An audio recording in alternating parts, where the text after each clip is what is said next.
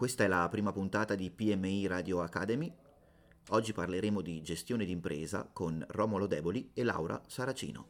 Buon ascolto.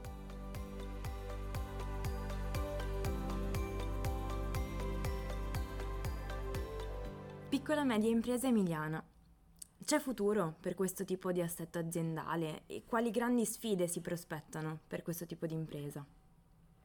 Ma eh, la piccola e media impresa italiana rimane la spina dorsale delle attività in Italia.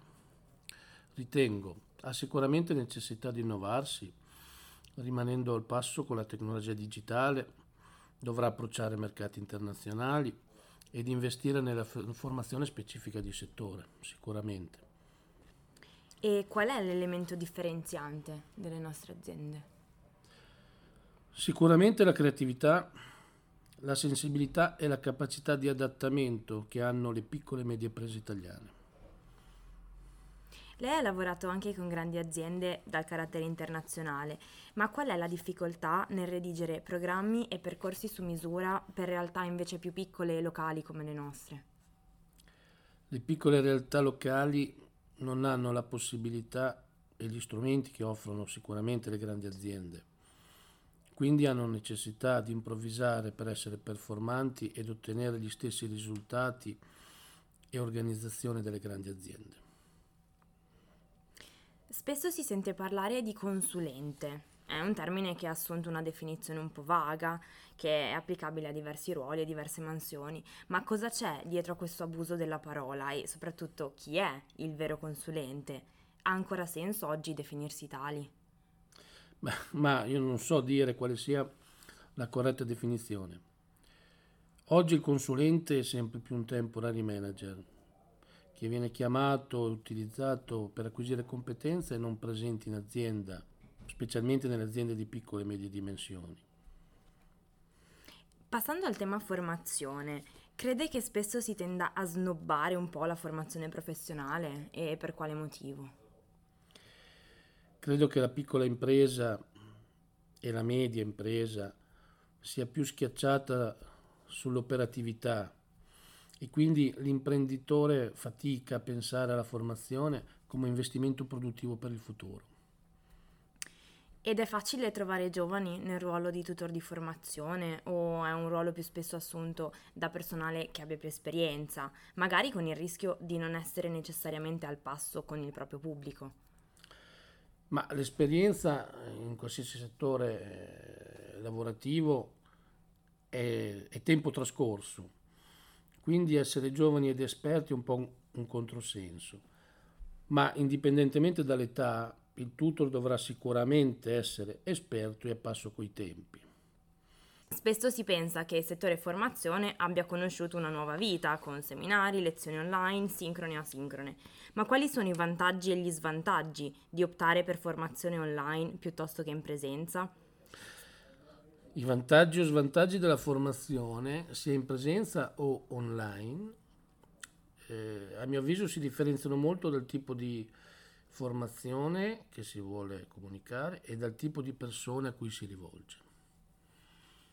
Uno dei grandi temi scomodi per le piccole e medie imprese è il passaggio generazionale e come affrontarlo. Che cosa ne pensa? Quale potrebbe essere una strategia vincente per ridurre al minimo il rischio di non sopravvivenza dell'azienda? Allora parliamo di un tema che mi sono trovato ad affrontare in passato come consulente e se per passaggio generazionale intendiamo quello tra padre e figli, Ritengo che sicuramente una strategia vincente sia quella di affiancare alle nuove generazioni dei professionisti che possono portare le competenze mancanti in azienda. Bisogna però poi spiegare ai padri cos'è l'istituto della delega, di non facile comprensione tra gli imprenditori. Una delle differenze fondamentali tra l'attuale generazione di imprenditori e la nuova classe che progressivamente entra a far parte del mondo del lavoro è la ricerca di flessibilità e la facilità al cambiamento. Questa tendenza, che sappiamo dovuta al fattore IOLO e conosciuta anche come job hopping, impone un cambiamento di strategia aziendale e in che modo si può affrontare in maniera vantaggiosa sia per l'impresa che per il lavoratore? Ritengo che le imprese debbano in questa nuova visione, adattare l'organizzazione del lavoro a questo nuovo scenario. Smart working, flessibilità negli orari, lavoro per obiettivi, formazione del personale, welfare aziendale, sono una sfida ma anche un'opportunità.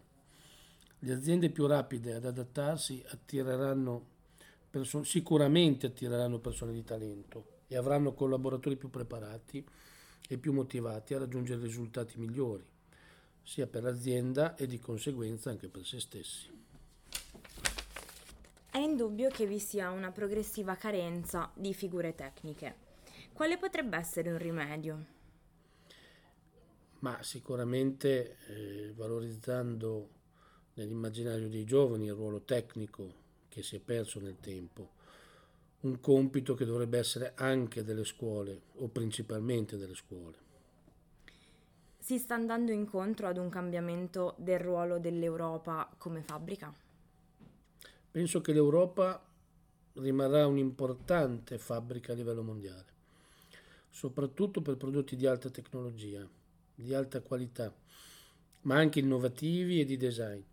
In particolare Italia e Germania, con il loro tessuto di PMI, continueranno ad essere leader in questi settori. Per questo è fondamentale aiutare le aziende a formare personale qualificato, investire in tecnologie e, dig- e digitalizzazione, in competenze manageriali. Questi saranno gli elementi chiave per vincere nella competizione internazionale, a mio avviso chiaramente. Ringraziamo Romolo Deboli per questa intervista e vi diamo appuntamento alla prossima puntata di PMI Radio Academy.